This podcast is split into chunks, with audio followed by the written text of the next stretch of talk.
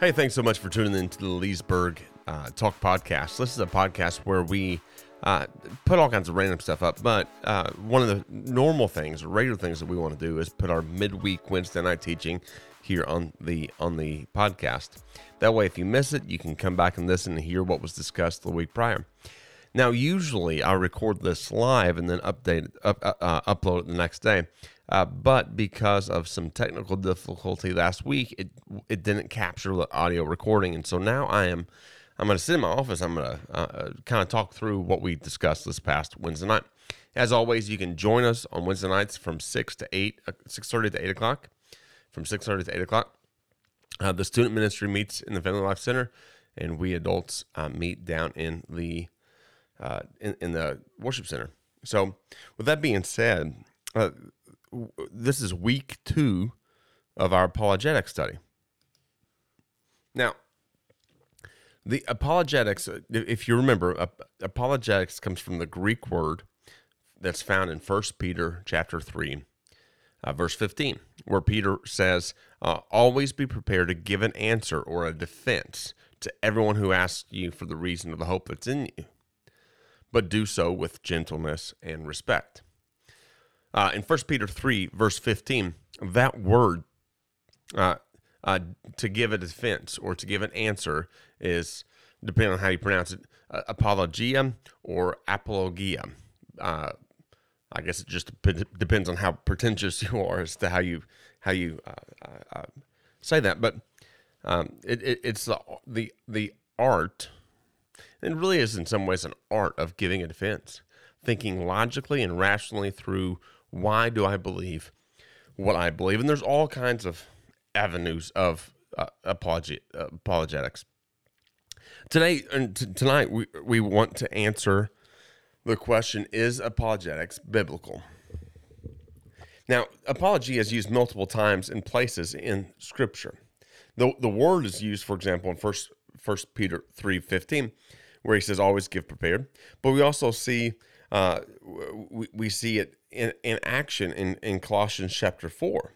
In Colossians chapter 4, uh, uh, um, he says, Walk in wisdom or be wise in the way that you act toward outsiders. Now, now here's, here's the thing who's, who's the outsider?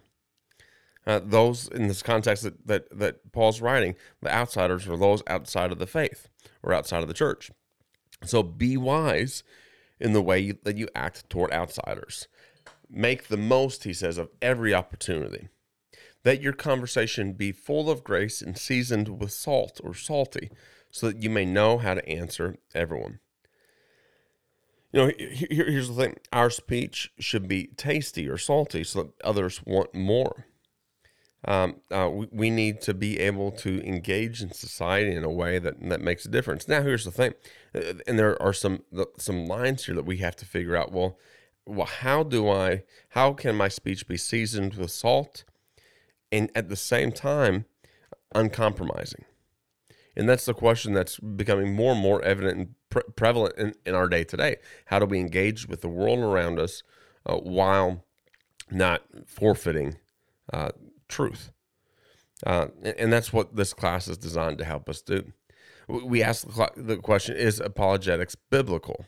Giving an answer or a defense. And, and we said, well, certainly, uh, First Peter 3 says so. Paul in Colossians chapter 4 says that we need to uh, be wise in the way that we act toward outsiders. That's the idea of apologetics and giving a defense and uh, taking taking the the most of every opportunity again, as we pointed out last week in our teaching, Second Corinthians 10 5, Paul says that we demolish arguments in every pretension that sets itself up against the knowledge of God. Uh, we demolish arguments, and this is a very big deal for us today and for me today. We need to demolish arguments in our apologetics and not people. Um, th- this is huge. We're not demolishing people. We de- we demolish uh, ideas uh, false ideas and false arguments.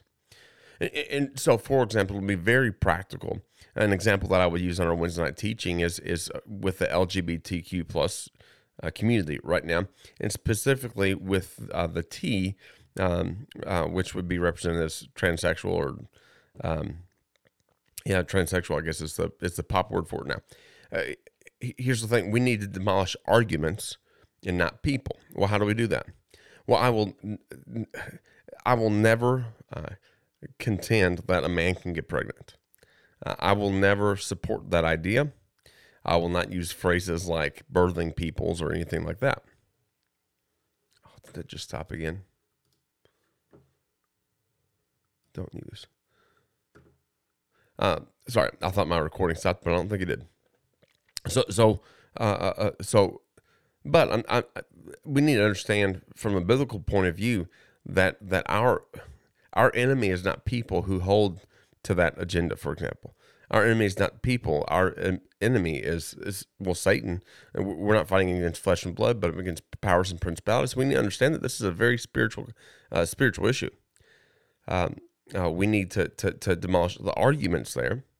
So so I'm not going to uh, uh give in in my terminology, but I'm also not going to uh, um, make people who are deluded the enemy.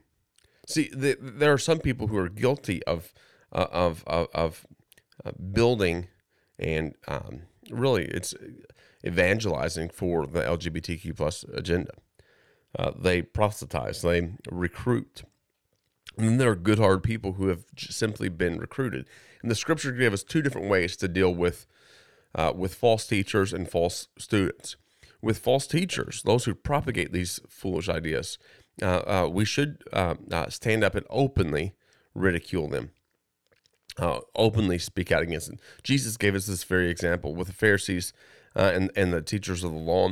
He often called them what whitewashed tombs. You teach the law, you say you know the law, but you don't know the law.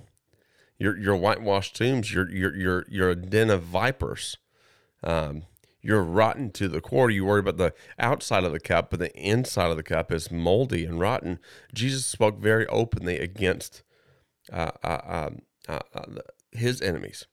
He also spoke not just religious enemies, but cultural enemies. Uh, Herod uh, was definitely not a Christian leader or a, a, a Jewish leader. He wasn't a church leader, and he, but he was a political leader. And Jesus very openly spoke out against Herod. He called him in Matthew 25, I believe. He said, That fox, uh, he is a, a cunning uh, uh, scavenger, is what Jesus described them as. And so I think Christians need to have that same type of mentality. We, we we're we will easily call out and should be willing to call out false teachers within the church, but also uh, uh, bad leaders outside of the church. For far too long has the church been been been silent on political matters. And they say, "Well, we can't talk about politics because we'll lose our our our tax uh, uh tax exempt status." Listen, my friends, Christians, uh, I, the last thing we need to be concerned about is what good is your tax exempt status if you lose your soul? I think that's the biblical question there. And so speak out against, for example, or speak out for political matters as well. For example, here in the state of Kentucky, uh, here in November, uh, there's a there's amendment, a, a pro life amendment that's being going to be voted on on the um, Kentucky uh, uh ballot, and and we need to be well informed and we need to be willing to speak out about that pro life amendment, uh, an, uh, an, amendment to our Constitution. Really, it's an anti amendment. Um, um, uh, my, my understanding of the law as it is, or as the amendment that it's being worked up, is uh, it is saying that the, the, the Constitution of Kentucky in no way uh, uh, protects a woman's right to abortion and, and shall not be uh, read that that happens. And so I'm an advocate for churches. We need to be speaking out. Hey, you need to vote yes for that uh, to, to state. Uh, it's unfortunately, I wish we were to go further and say that that that um, uh, uh abortion is is is um, illegal in the state of Kentucky. Uh, but instead, it stops short of that and it says, well, there's no constitutional uh, basis in granting for abortion for uh, in the in the Commonwealth of Kentucky. Uh, as we get closer to that time, I will be sharing more and more information about that. But that's something that we need to to speak out against. Uh, Jude, Jude, chapter 3, um, uh, going on with this question is it biblical? Is it biblical to have these reasonings and maybe these debates even? Uh, Jude 3, he says, I, can, I felt compelled to write and urge you to contend for the faith that was once for all entrusted to God's holy people. You've got to contend for it. See, there are people who want to uh, to pull you away from it, but you've got to contend for it. That means to fight for it. That means to to speak out openly uh, for it. Titus chapter 1, verse 9, in speaking about eldership, he says, An elder must hold firmly to the trustworthy message as it's been taught, so that he can encourage others by sound doctrine and refute those who oppose it. Look at the words there refute those who oppose it. So it's not just, well, you know, love and, well, no, it's not just love and grace and rainbows and butterflies. Uh, an elder is to be able to refute those who oppose what? in Titus 1 9, sound doctrine. See, there's sound doctrine and false doctrine, and you need to refute those who oppose sound doctrine, who propagate false doctrine or unsound doctrine. Uh, Philippians chapter 1, verse 7, uh, Paul again writes, It is right for me to feel this way about all of you since I have since I have you in my heart. For whether I am in chains or defending and confirming the gospel. Think about that defending and confirming the gospel. That's a big deal. Uh, defending. Uh, uh, apologia is the word again there, or, uh, uh, or, or apologia. Uh, confirming the gospel. correcting untrue doctrine and correcting placing good biblical doctrine.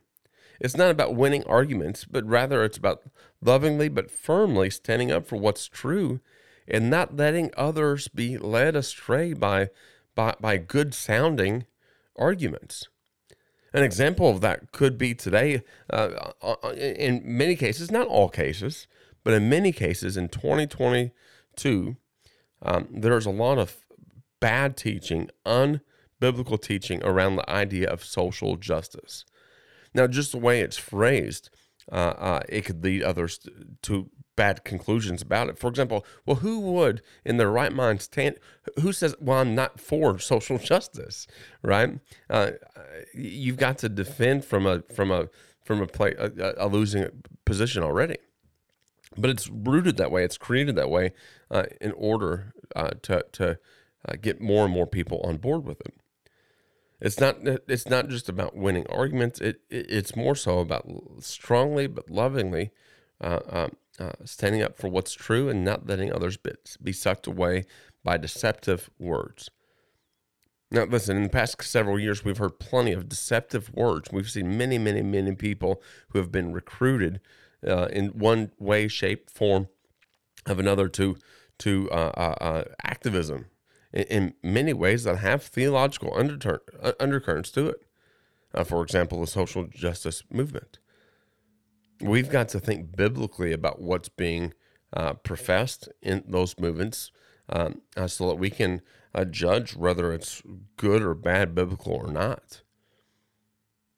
Uh, Philippians 1, chapter 7.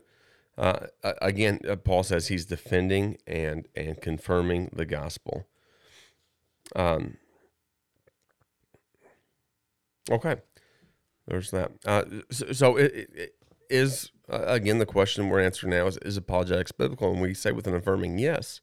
Not only did we see uh, uh, Paul saying that several times and Peter saying that and be ready to give an account or a reason or a defense. Uh, think about the first commandment, the greatest commandment, and that's uh, Jesus said, "Love the Lord your God with all your heart, with all your soul, and with all your mind." In Matthew 22, 37 uh, the command involves engaging your mind. See, we're not called to blind faith. Uh, we must not exclude the mind in our love for uh, in our love for God.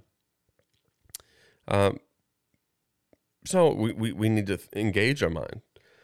Uh, to believe in something uh, without seriously reflecting on it or looking into it as an act of faith is not an act of faith, it's an act of foolishness and, and that's a, a huge area where many of us are if we want to believe in christianity without first seriously reflecting on it and looking into it, that's not an act of faith, it's foolishness. And so that's what uh, apologetics is beneficial, uh, beneficial because it helps us to look into it. Now, uh, uh, Galatians, I'm, I'm sorry, Colossians chapter 2, verse 8 says, Don't be taken captive by deceptive philosophies. Don't be taken captive by selective, uh, by, by, by deceptive philosophies. That's a huge issue today. Many people are, are taken captive. Now, this does not say avoid studying philosophy. It says that we should avoid being led astray by false or deceptive philosophies. It's necessary that we know about these false philosophies so that we can not be tricked by them. We need to be aware of the philosophies of our day. That's why um, back in the when we studied Romans, we looked into the philosophies of of of, uh, uh, of critical theory and critical race theory, and when you continue to engage these these growing philosophies in our in, in our culture today, we need to be aware of other religions, uh, other worldviews, so that we're not taken captive by them. Uh, next, we talk about apologetics in action. So, is it biblical? Absolutely. We see it time and time again throughout the New Testament, specifically, but not only the command to do it, but we also see it done in action. In Acts chapter 17, I encourage you to go and and read it. Acts chapter 17, uh, starting in verse uh, 17. Um, Paul engages with audiences. He he engages with uh, uh, uh, and, and, gives a, an apologetic for faith. Uh, in in these uh, verses, well, I guess not not starting in seventeen, but in chapter seventeen, uh, starting in verse two, we we see that Paul reasoned in the synagogues, and he gave answers concerning the biblical Messiah. Paul reasoned with the Jews and the Greeks in the synagogues. Again, just look at at Acts chapter 17. He also reasoned with the Greeks in the marketplace. It was his custom to go to the synagogue and reason with them, um, reason with them from the scriptures. And, and look at what he did in Acts chapter 2, uh, Acts chapter 17, verse 2 and 3, explaining and proving that the Messiah had to suffer and rise from the dead. I mean, this is this is big. He would go in, into a religious setting and use their Old Testament scriptures to point to the Messiah and explain why the Messiah had to die and rise from the dead again. Now, Paul's reasoning with the Gentile philosophers, uh, he focuses on making a point of, of contact and then explaining a biblical worldview. So where that already exists with the Jewish crowd, uh, Paul Paul finds that with the uh, with the Greeks, uh, he has to find a, a a point of contact. For the Jewish crowd, the point of contact is the Old Testament scriptures, the Messiah that's promised. For the Greeks, they he had to find another because they don't look to the Old Testament scriptures for a Jewish Messiah. So, so we see with the Jews, he found a point of contact that they shared, and was able to work from there. But with the Greeks, he had to find a new, a, a new point of contact, and that's what we see in Acts chapter 17. I look specifically at verses 16 through 34. In verse 16 through 21, he's invited to speak uh, to these philosophers at Mars Hill. He's invited to their turf, and so he travels to their turf. He he he. Uh, c- carefully uh, and confidently contended for his worldview, uh, reasoning all the time, reasoning, uh, giving a reason as to why he believed what he believed. Look, look at verse um, um, 18.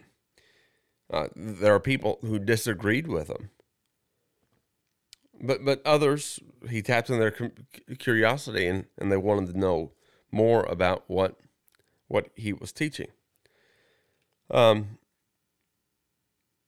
here's the story that we see with Paul. He sees a city, he observes a city full of idols. And he noticed one of these idols is a idol to an unknown God. And so he used that idol of an unknown God to make a connection with them.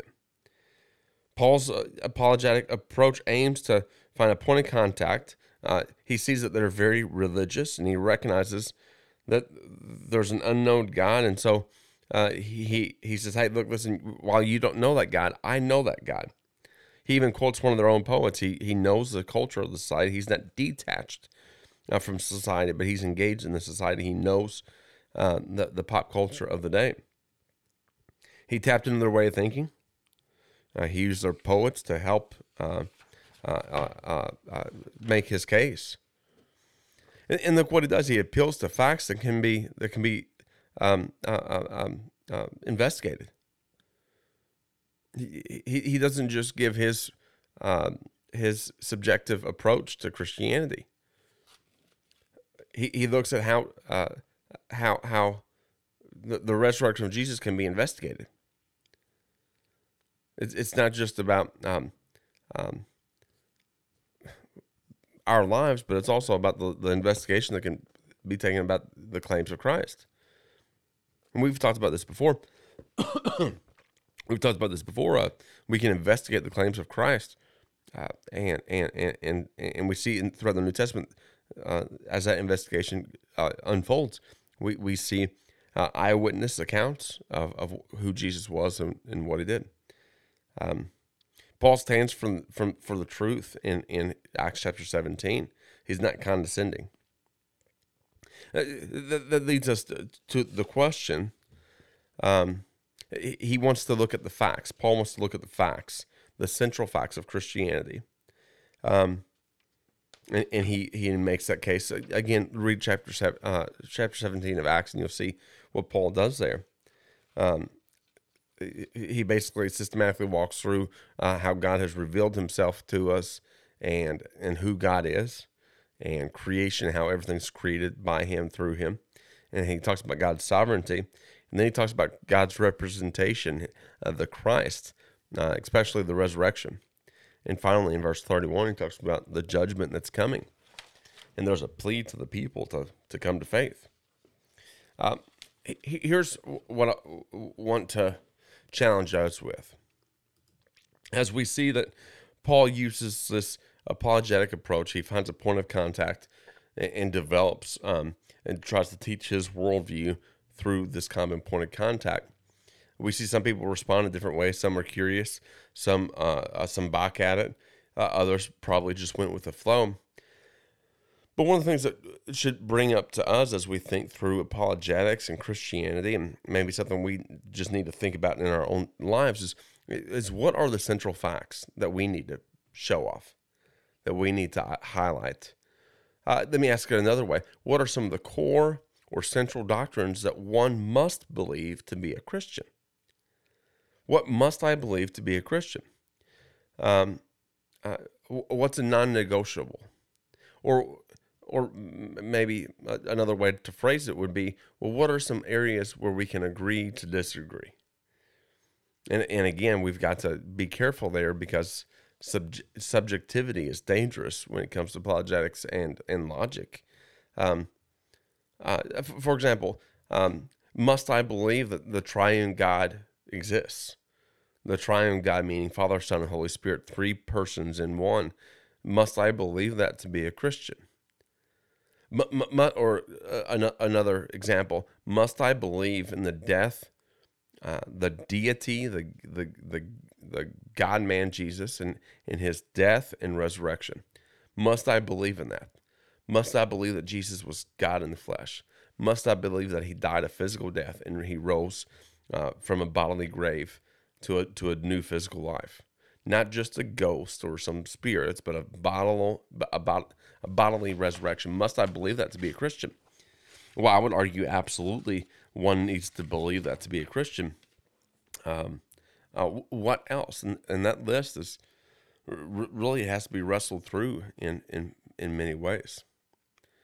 Um, as we start our study on apologetics, not only do we think about uh, the things that we must believe, the central facts, but we also understand that most most opportunities to use apologetics typically occur in spontaneous conversations with others. And, and so when a, a loved one uh, or a neighbor, a colleague is going through a hard time and they are experiencing a death of a, of a loved one, and they say, well, how could a good God allow such a bad thing to happen? And so those times where we're often caught off guard and we don't have an answer. But scripture tells us to be prepared, to take advantage of an opportunity when it's given. We've all been in the situation where someone wanted to know why you're a Christian and, and you weren't prepared. We've all been in that position. Um, here, here's the thing uh, it is incre- apologetics is incredibly uh, uh, uh, practical. You know, we need to be prepared. We need to think through things, uh, thoughtfully think through things before we are confronted with them. Now, uh, that being said, the ultimate apologetic, according to an apologist named William Craig Lane, is is your is your life. And what's that mean? Well, that means that my life needs to represent uh, the consistency of my worldview. Uh, for example, I can't say, "Well, I've surrendered my life to Jesus and I'm a Christian," but yet my life is indistinguishable from the world around me. The truth is, as I live my life uh, uh, for Christ, uh, there should be a contagiousness. There should be a um, um, an element of my life that's simply different because of who I am in Christ. And if that's not the case, then perhaps I'm living uh, I'm living wrong. Um, when our commitment to God and our love and concern for others is evident, uh, people will be drawn to Christ. When our love, when our commitment to God and our love and concern for others is evident in our lives, it will draw people to Christ. And so we need to be consistent Christians in our lives. We need to be consistent in every area of our life. Um, so, so that's that's the goal and the ultimate apologetic is is our lives. Now, as we finish up this week two, very quickly, I want to look at the philosophy of postmodernism and the rejection of absolute truth. Um, what is, and here's the question we answered last Wednesday what is philosophical postmodernism? And we answered it that postmodern, postmodernism is the is the rejection of absolute truth. Uh, for example, post, postmodernism would say that there's there's nothing that's true for all people. Uh, or another way of saying it, they, they would say all truth is relative. Well, truth is relative. What's true for one person here, person A, might be different for person B. Um, it emphasizes subjectivity, which leads to relativism. It's all about interpreting the world through my eyes. There's no external source, it's only my eyes. Uh, and essentially, what that does is that makes me that replaces God, who's outside of t- time, space, um, uh, and matter, that replaces God, who's outside of, who's all powerful and outside of space, time, and matter, and replaces God with with me. Because here, here's here's what we're doing. Then I become the arbiter of truth. Truth is uh, is only interpreted through my eyes, and so what's true for me might be true, uh, uh, untrue for you. But what's the in, what's the ultimate uh, problem with that? What's self refuting? It's self refuting because it's self refuting to define that there is no truth. Why? Well, apply that truth claim to itself. If the truth claim is there is no truth, then we have to apply that claim to itself, which means, well, is that true? Is it true that there's no truth? And is that absolutely true? And if you don't see the absurdity of that, then, then write it down on a piece of paper and look at the flow of the argument. To claim that there is no truth is a truth statement. If there is no truth, then how do we know that that truth statement is true? it's almost like Betty bought, bought a better butter. It's a tongue twister of sorts, but it's a mind twister as well, isn't it? Uh, think of some um, think of some examples of this. Uh, for example, if somebody were walking in and say, uh, "I can't speak a word in English," well, that's a self-defeating statement, isn't it? Well, why? Well, didn't you just say that in English? Or think of another example. Uh, uh, someone's person A says you can't have certain knowledge about anything. Well, let's apply that to itself. It's, they say you can't have certain knowledge about anything. Okay, are you certain about that? Is that certain knowledge that you can't have certain knowledge about anything? See, postmodernism rejects absolute truth, and it's it, it's uh, it, it's self denying. It, it, it's self refuting to to reject absolute truth. Well, why? Well, because it because uh, what some people have called the limb sawing principle. The limb sawing, sawing principle says you're sitting out on a limb and you start to cut off the limb that you're sitting on. To claim that there's absolutely no truth, well, to to answer that, well, well, is that absolutely true? The, the postmodern the postmodernist is making an absolute truth claim by rejecting absolute truth. Now, here's the thing: um, that person doesn't intend to claim the, the claim, to be merely for her own opinion. It they say there's no absolute truth, and that's not just for that person; it's for all people, all times, everywhere. They argue. Well, if that's the case, then there is an absolute truth, and they're wrong. Or if that person were to say, well, all truth is relative, well, then one might ask the question back, well, is that a relative truth? Or someone might say, well, no one has the truth. Uh, the answer then in back would be, well, is that true?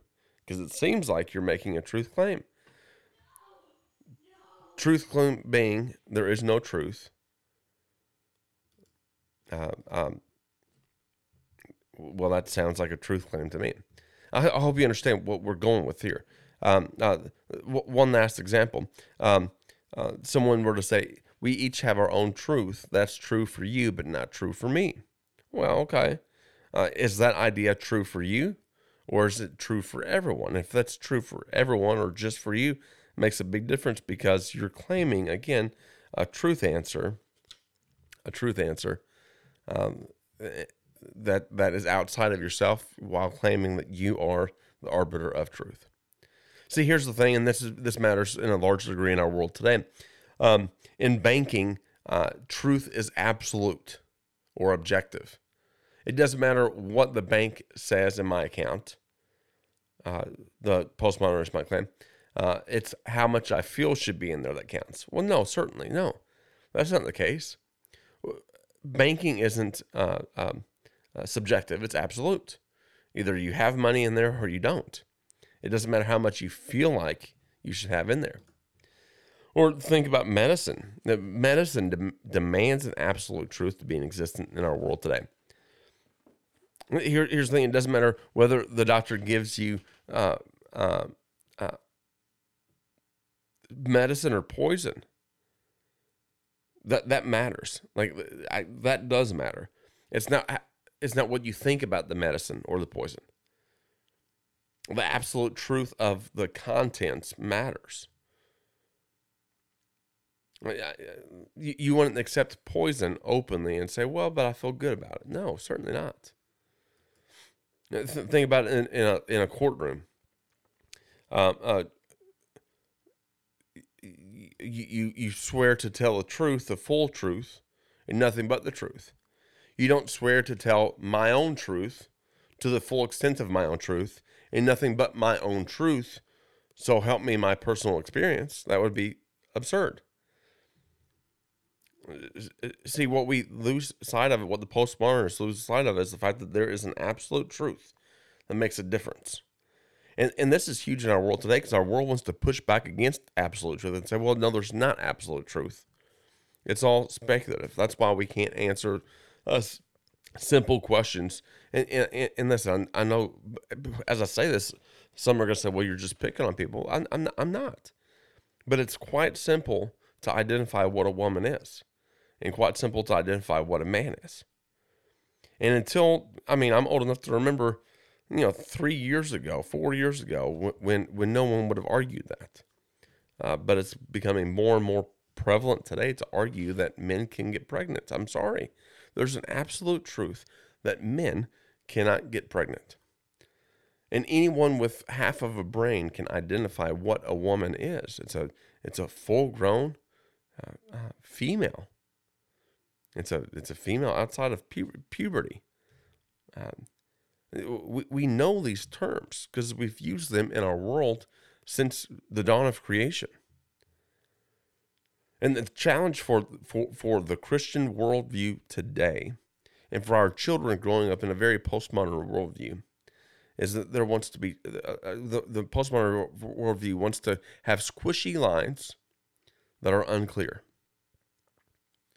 Jesus dealt with with uh, transgenderism, believe it or not.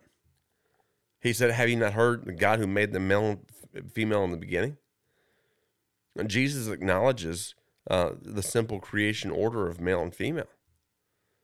The Bible testifies to that, and to argue against that today is is baffling. But mark my words, there are churches even now. There are at least five churches that I'm somewhat connected with, who who would openly um, uh, uh, uh fly a, uh, the LGBTQ plus flag. I saw a post this morning. Uh, an acquaintance of mine is pastoring a church. Um, or supposedly pastoring a church, and has a LGBTQ plus flag on the door that says God's doors are open to everyone. Well, that's certainly true. His doors are open to everyone, but He doesn't call you as you are. He calls you to repent and live a new life. We need to repent. We need to turn from our sinfulness and walk anew in newness of life. And we need a new heart to be able to do that. And so, from the Old Testament throughout the New Testament, we see this promise of a new heart being put unto the people of God so they can live new lives. There's absolute truth. And that's the point that we want to make in this first lesson of apologetics. Truth exists. And truth, the definition that we all need to understand, is truth is what corresponds to reality. Truth is what corresponds with reality. And truth undeniably exists. It is independent from belief. It doesn't matter what I believe, truth is truth. For example, I can believe that butter pecan is the best ice cream ever, but is that a truth? No. That's an opinion. And we need to be able to dis- distinguish between truth and opinion. Truth is what it is. It doesn't depend on my beliefs. It doesn't pl- depend on my point of view. Truth is truth. In in in, in the law, uh, um, for example, I, t- I teach uh, self defense and uh, CCDW classes, carry concealed deadly weapon classes, and and some of the legal definitions matter quite a bit when defending yourself, for example, it's the facts as you believe them to be, which leads leaves open the doorway for being wrong. If I believe someone is going to kill me and I kill them first, I can use justification as the defense. My belief perhaps was wrong. They maybe weren't going to kill me, but instead just uh, tickle me to death. Well, I can be wrong and still use justification as the defense. That doesn't mean I'll get by with it. That means I can argue justification as my defense. But when defending other people, it's no longer the facts as you believe them to be. In the KRS uh, um, uh, law, it is the facts as they actually are. So when defending someone else, it matters the facts as they actually are. So I, I might have believed that person A was going to kill person B, and so I pulled my gun and shot person A. I, I believe person A was going to kill person B. But the facts as they actually are, if person A is a law enforcement officer and person B is someone who's being taken into custody, and I pull my gun and shoot the law enforcement officer, I'm going to be prosecuted. I don't have justification as defense. Why? Because the facts as they actually are uh, uh, um, um, would, would show that I was wrong. Our world functions on absolute truths. And the postmodernist wants to deny um, uh, wants to deny absolute truth. And one of the big reasons they want to deny absolute truth is because there is a hook when it comes to Christianity. And, and this is really the question that we have to ask what's the hook when it comes to Christianity? Well, listen, if Christianity is true, and if the claims of Christianity are true, then there are hooks or implications that make it uh, important for us. One of the big implications is uh, if Christianity is true and Jesus is arose from the dead and he's going to return to judge the world. Well, if that's true, we ought to believe not just with our heads but with our hearts and with our with our actions uh, and live it out and follow Jesus' commands because he is the righteous king who is coming back to judge the living and the dead. If it's true, then Jesus is the only way for people to be made right with God. And so there are big implications. And and so that's that's our big point with apologetics and engaging in, in the postmodern worldview today is the idea that truth exists and it matters. It matters quite a bit. Now, join us again this next Wednesday as we start lesson three and we start looking through uh, uh, other teachings uh, uh or, or uh, other aspects of apologetics, and we'll start answering and uh, answering some of the contradictions or supposed contradictions of the Bible. In, until then, we'll see you next time. Thanks so much for tuning in to the Leesburg Talk podcast, and we'll see you Wednesday nights from six thirty to eight o'clock. God bless. Take care. Thanks so much for listening.